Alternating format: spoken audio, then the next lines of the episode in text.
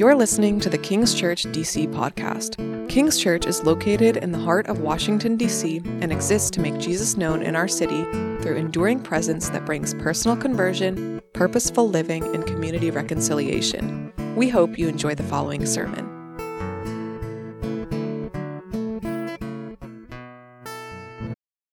Well, growing up, the TV was on in my house a lot. Today, I really don't watch TV, but growing up, my dad would always have the TV on in the living room and he would be watching sitcoms. He's, he's a big sitcoms guy, so he would be watching shows like Seinfeld and shows like Friends, that 70s show, and things like that. Now, to be honest, I never really got into any of these shows, uh, maybe sadly for some of you, but I, I don't mind the shows either. I have nothing against the shows in particular. There's, there's some funny moments in some of those shows. There's uh, what we might call some comedic gold in some of those shows that you, you can appreciate things in those shows. But there was this one show growing up that I absolutely and totally despised. I absolutely hated it. It will be up on the screen. I'm not saying the actors, but the, the characters. It was this show called The Big Bang Theory. This is just an awful, awful, awful, awful, awful show. I'm not saying immoral, which it probably is, but the, the main character, this guy, this guy Sheldon, he probably needs to get beat up a little bit.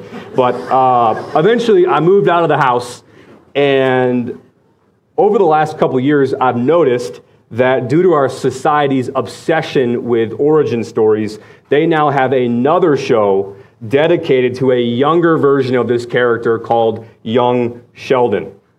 Shoot me. Uh, I've never watched it, and by God's grace, I, I never will. The show is consistent with our culture's, our society's obsession with origin stories. And so it's just kind of, uh, it's kind of riding that wave, we might say.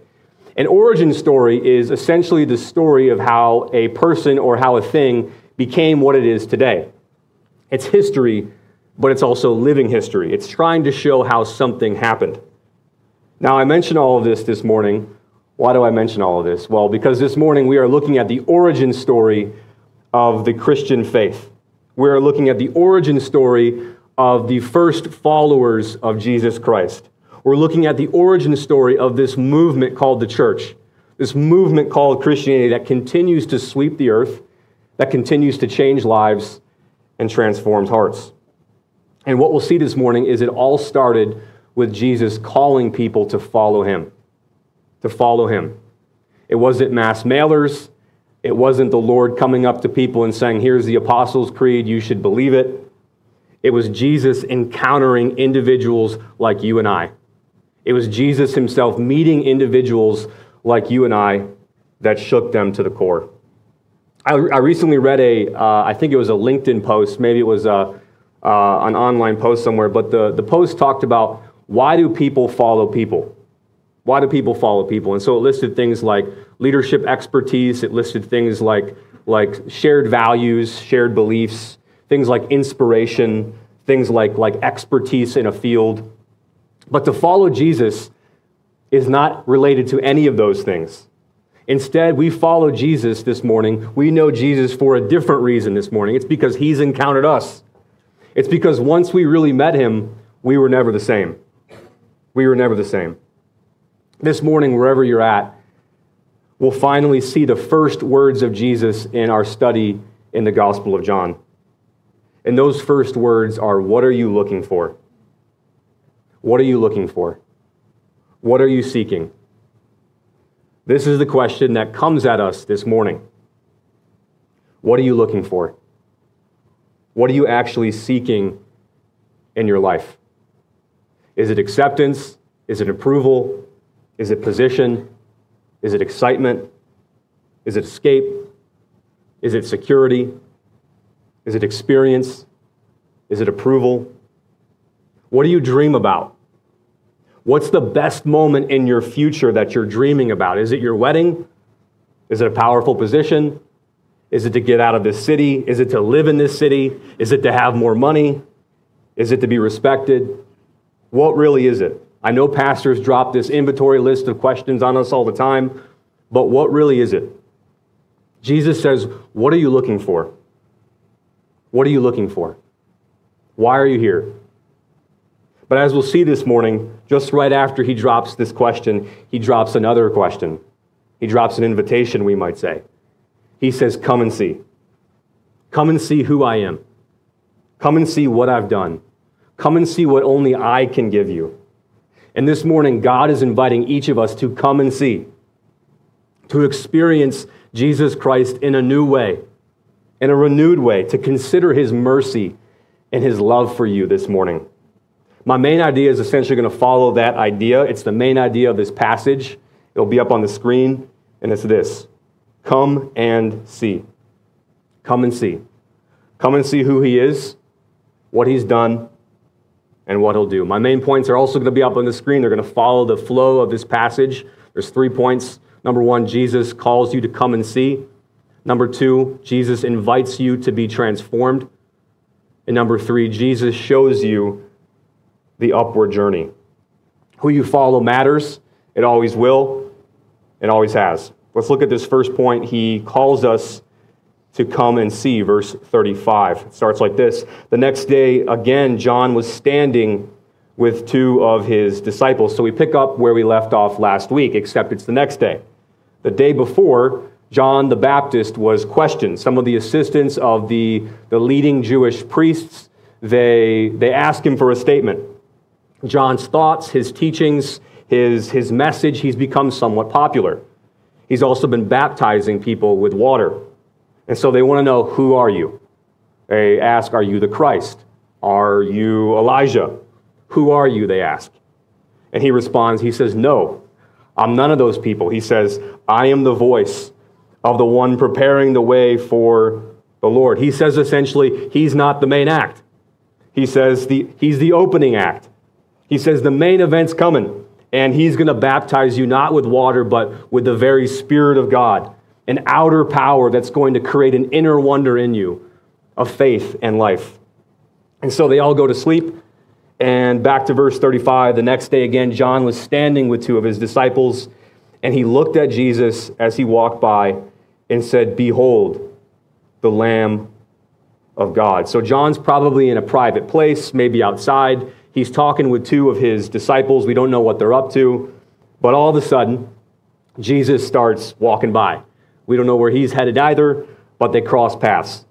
And John, he, he loses all of his focus and he drops what he's doing and, and he looks out at Jesus there, maybe in the distance, and to his disciples, he says, Look, there he is, the Lamb of God. Now, given the context, we don't really know if Jesus heard him, but John's disciples definitely hear him.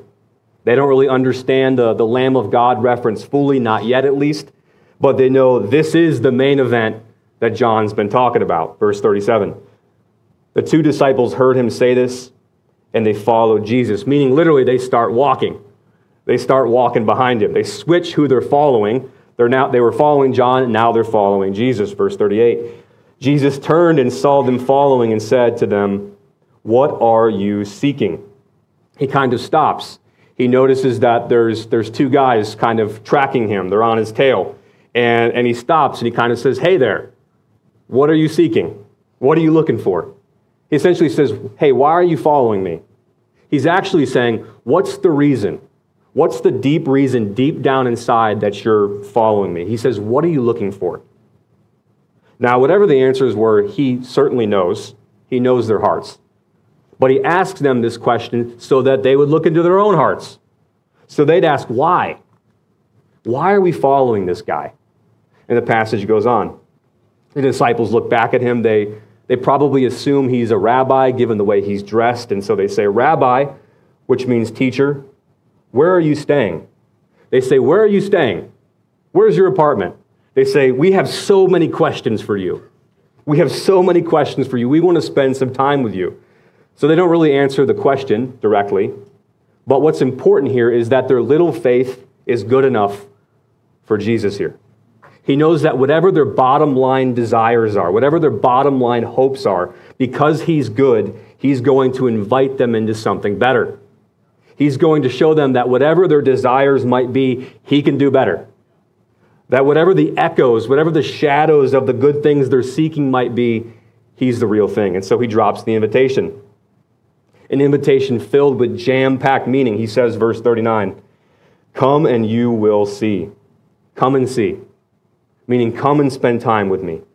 Verse 39 So they came and saw where he was staying, and they stayed with him that day, for it was about the 10th hour, or we might say 4 p.m. Now, this morning, wherever you might be, the same question comes at us What are you seeking? What are you looking for in this life? Is it acceptance? Is it position? Is it power? Is it excitement? Is it escape? Is it love? Is it security? Is it experience?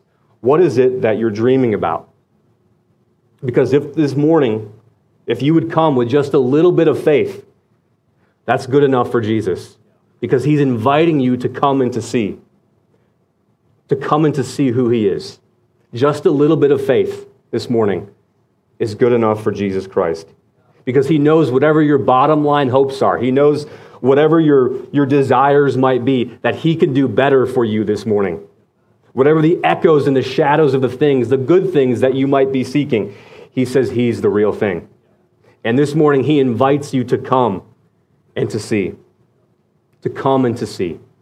Now, what does that mean? What does it mean to come and to see? Well, it doesn't mean don't question. And it certainly doesn't, doesn't mean, well, just find out whatever might work for you. Come and see essentially means to come and to think. To come and to think, to experience the Son of God.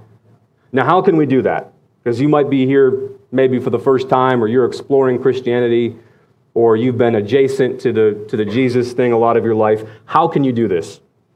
Because we can't go to his apartment, we, we can't watch a movie of him, we can't jump on YouTube and watch a clip of, of Jesus back then. So, how can we do this? How can we come and, and see?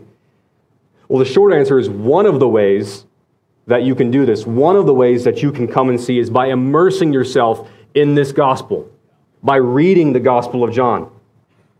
The gospel accounts are written as eyewitness accounts. They're written in a way that screams, This isn't a legend. This, is, this isn't something I just made up or something I just heard. They don't read like the Iliad or something by Virgil. There's specific details, there's specific places and names. The entire way that the Gospels is written is an invitation to come and see, to come and to think, to experience the Son of God. Now, how do you know if you've actually done that? How do you know that you've actually come and saw? Well, the short answer is that you will reach a conclusion. And your conclusion will either be really, really hot or your conclusion will either be really, or it will be really, really cold. You won't be in the middle. If you come and see, your mind will be pushed to a conclusion that is at the boundaries of belief, either really, really hot or really, really cold. What do I mean?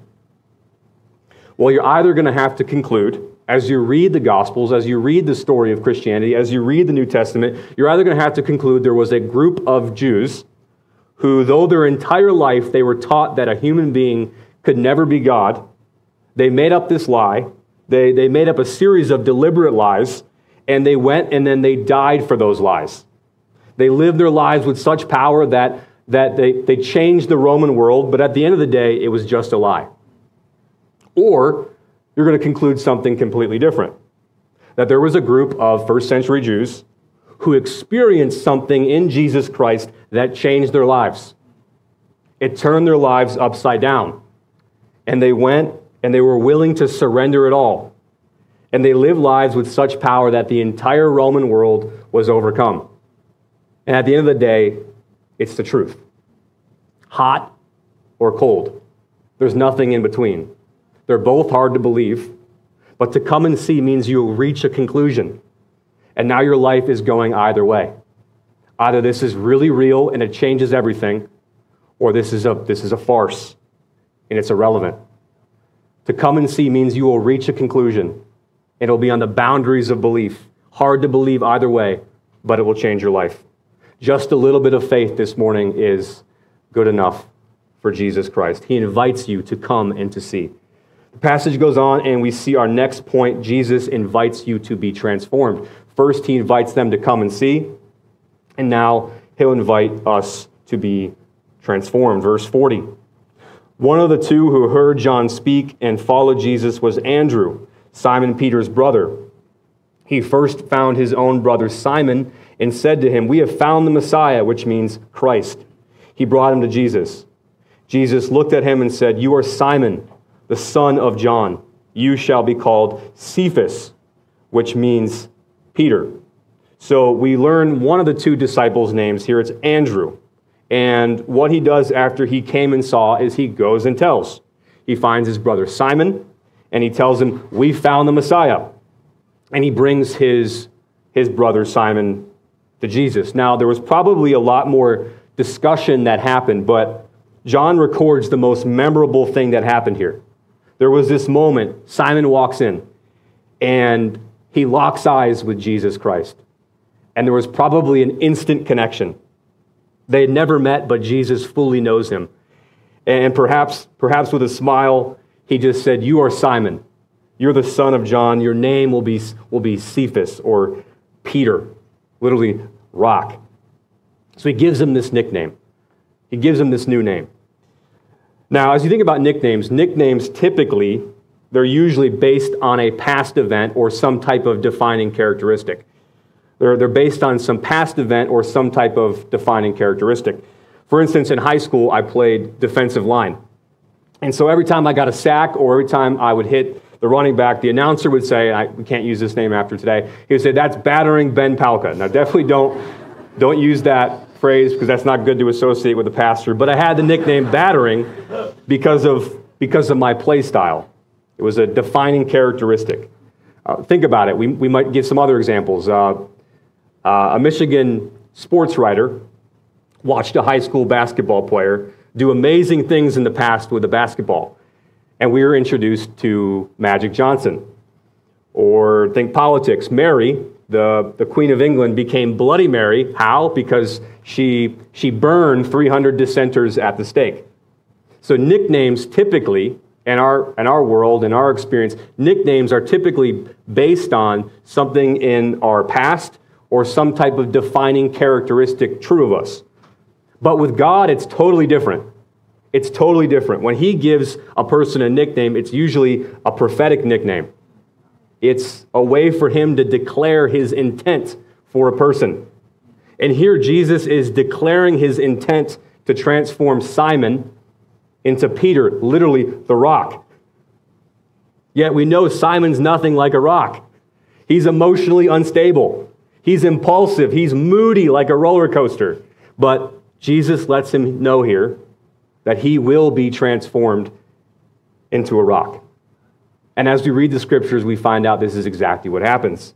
Simon becomes Peter. And when we turn to 1 Peter, when we turn to 2 Peter, we, we read the words of a man who has been completely transformed by God's grace, which is what Jesus does to every true disciple. He transforms them. And this, of course, is the gospel that God accepts you on the basis not of your past, but on the basis of Jesus Christ's past. He accepts you not on the basis of what you've done, what you've performed, or some defining characteristic, but totally by what He has accomplished for you. That's good news this morning, and it can transform your life. The passage goes on, and we meet another two people, verse 43. The next day, Jesus decided to go to Galilee. He found Philip and said to him, Follow me. Now, Philip was from Bethsaida, the city of Andrew and Peter. Again, John probably records the most memorable moment between Jesus and this guy, Philip, here. It's this, it's this moment where, where Jesus looks at Philip in the eyes and he says, Follow me. And that, of course, changes his life. So much so that he, just like Andrew, who came and saw and goes and tells, Philip now goes and tells. Verse 45. Philip found Nathanael and said to him, We have found him of whom Moses in the law and also the prophets wrote, Jesus of Nazareth, the son of Joseph. Philip's life has been changed by Jesus, and he starts thinking about his friend Nathanael. Philip realizes this is the Messiah, and so he wants his friend Nathanael to know. So he goes and he tells him, he says, We have found the one that was written about in the scriptures. But notice Nathanael's response. Nathanael's a bit of a skeptic. He's a bit cautious. Verse 46. Can anything good come out of Nazareth? Says Nathanael. In, other words, Nathanael's not too excited. He says, Nazareth, Nazareth is, is essentially the, the armpit of the nation. He, he, he, he's thinking there's nothing good there. There's nothing good that could come out of there. And he might even be thinking, wait, doesn't the Messiah come out of, out of Bethlehem? So he's got some biases. He's, he's not a very optimistic guy. He's probably a, a realist, we might say. But notice what Philip says to him, verse 46 Come and see. He borrows Jesus' phrase. Philip says to Nathanael, Come and meet him yourself. Just like a great movie we've watched, Philip says, Come and watch it yourself. Come and experience it yourself. Nathanael decides he'll give it a try, probably pretty reluctantly, and he starts walking towards wherever Jesus was, verse 47. Jesus saw Nathanael coming toward him and said of him, Behold, an Israelite indeed, in whom there is no deceit. Nathanael's closing in on Jesus. He's maybe within a couple feet from Jesus. Jesus sees him, and just like Simon, they, though they've never met, Jesus knows him. And he says, There he is, someone real, someone who's honest, someone who's true. He says it so Nathanael can hear, and probably so some of the guys around him can hear. What he's doing here is he's highlighting something good in Nathanael. He calls it out, something that Nathanael would have taken pride in himself about in a good way. Jesus looks at him and he says, Here's an honest guy. Here's a no nonsense guy. Jesus, he's calling out the evidences of grace in his life. And notice what Nathanael says, verse 48. Nathanael said to him, How do you know me? How do you know me? Nathanael says, You just nailed it. You just nailed my Enneagram. You just nailed my Myers Briggs. The most important thing about me is I'm a realist. I'm true. I'm not a fluffy optimist. I'm cautious. And this guy just recognized me as this. He says, How do you know me? Verse 48 Jesus answered, Before Philip called you, when you were under the fig tree, I saw you. Nathanael answered him, Rabbi, you are the Son of God. You are the King of Israel. His life is transformed in a second. How? How? Because Jesus said, When you were under the fig tree, I saw you. The fig tree probably represented a moment to Nathanael. There was this moment that he'd forgotten about, maybe, maybe a special moment, a moment that he'd never shared with anybody. There was this moment where he may have been in deep, deep grief, perhaps, about losing someone. And that day he sat there in reflection and in pain. And maybe there was this peace, maybe there was this tranquility, maybe there was this calmness, this perspective that came upon him. And he felt like in that moment he could see clearly. He could see the world clearly, what mattered, what counted. Or, or maybe there was this moment where he had messed up something so bad, and he went outside at night and he sat next to that special fig tree he had since he was a kid. And all by himself, he cries out to God. He cries out to anything and everything that could hear him. And he sat there until he cried every tear. And he never told anybody about it. Or, or maybe there was a moment where he was rejected terribly. And he went, he sat under that tree that nobody knew about. And for a few moments, he thought about taking radical steps to redirect his life. But sense finally came upon him. Clarity came upon him, and he walked away. He didn't jump off the proverbial cliff, so to speak. The point is, is no one knew about those times. And Jesus comes up to him and says, I saw you under that tree. What Jesus is saying is that he was there. Whatever that moment was in Nathanael's life, he was there whether it was grief, whether it was a regret, whether it was a horrible moment or a great moment, Jesus says he was there. He was there. He was there for all of it. And that's the goodness of God this morning to us, isn't it? That's what Jesus Christ says to each and every one of us. Whether it was days ago, whether it was weeks ago or months ago or years ago, wherever you were when everything fell apart in your life, when you thought you were alone, wherever you were when you were sitting by yourself pondering the next steps, wherever you were when you were so confused, that place you were when you thought you were all alone, you were never alone. No, God was there. God was there, and He always has been. And when Jesus Christ comes up to him and tells him this, when he calls out that place that only Nathanael knows, that only one person could ever know, Nathanael's life is transformed in a second. He says, You are the Son of God. You are the King of Israel. Just a little bit of faith is good enough for Jesus. He can transform your life. He knows you this morning. He's always known you this morning. Trust in Him. Believe in Him today. Trust Him for the forgiveness of your sins, for the resurrection power that can come into your life. Know Him as the Son of God this morning who died and rose again for you. This passage continues, and we see really our third and our final point this morning. Jesus shows you the upward journey. Verse 50. Jesus answered him, Because I said to you, I saw you under the fig tree, do you believe? You will see greater things than these. And he said to him, Truly, truly, I say to you, you will see heaven opened and the angels of God ascending and descending on the Son of Man. Jesus Christ shows up and says to Nathanael, My knowledge of you, my perfect knowledge of you has opened your eyes. You've come and seen. Your life is transformed. But he says, You're going to see something greater. He says, You will see heaven opened and the angels of God ascending and descending on the Son of Man. Now, what does this mean? What does this mean? Well, Nathanael would have certainly known that phrase. It comes from the book of Genesis. It's a reference to Jacob's dream. And in that dream, Jacob is on the run. Jacob's been in kind of a transitional period in his life, and, and he has this dream, and he sees this ladder, it's, or, or perhaps a staircase, and it's going up to heaven. It's, it's from heaven into earth, and there's angels going up and down and up and down the ladder. It's a significant moment in, in Jacob's life. It's significant because what it represents to, to Jacob back then was that God had not given up on him. Despite being on the run, despite any shortcomings that he had, God's connection to him was still open. Through that ladder, through that, through that staircase, there was access to God. Those little angels that were going up and down, up and down, they were bringing his prayers, they were bringing God's will, they were bringing God's word, they were, they were bringing God's, God's peace, right? So this, this dream of this ladder with these angels going up and down and up and down, and it symbolized that, hey, God is still with you. There's still connection to God, there's still relationship to God. But then Jesus comes on the scene here, and he tells Nathanael something beyond anything he could ever imagine. He says, You're going to see the, the angels of God ascending and descending. But he says, It's not going to be on a ladder. You're going to see them going up and down and up and down, but not on a ladder, but on me. It's a metaphor. He's, he's not actually saying that you're going to see angels going up and down on him. What he's, what he's saying is that Jacob's dream was not just a dream. Jacob's dream was a promise, and the fulfillment of that promise is who I am.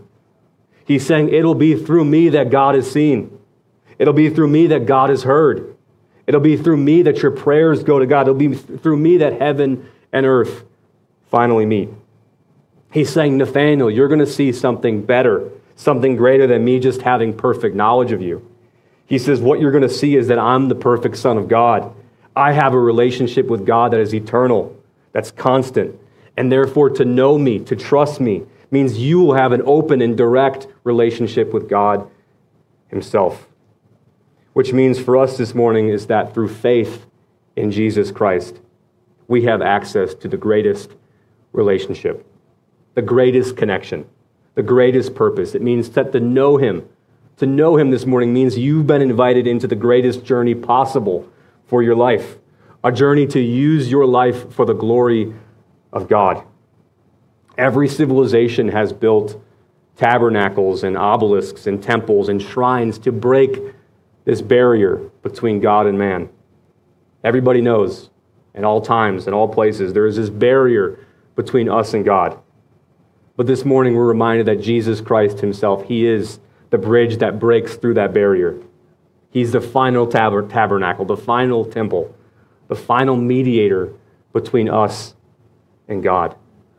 The one who can give you a relationship with God this morning, who can give you a journey towards God this morning that's beyond anything you could ever imagine.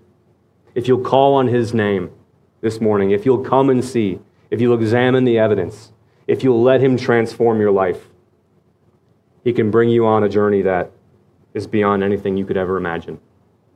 Today, come and see. Let your life be transformed by the living Jesus Christ. Turn from your sin. Trust in the Son of God who loved you and gave himself for you.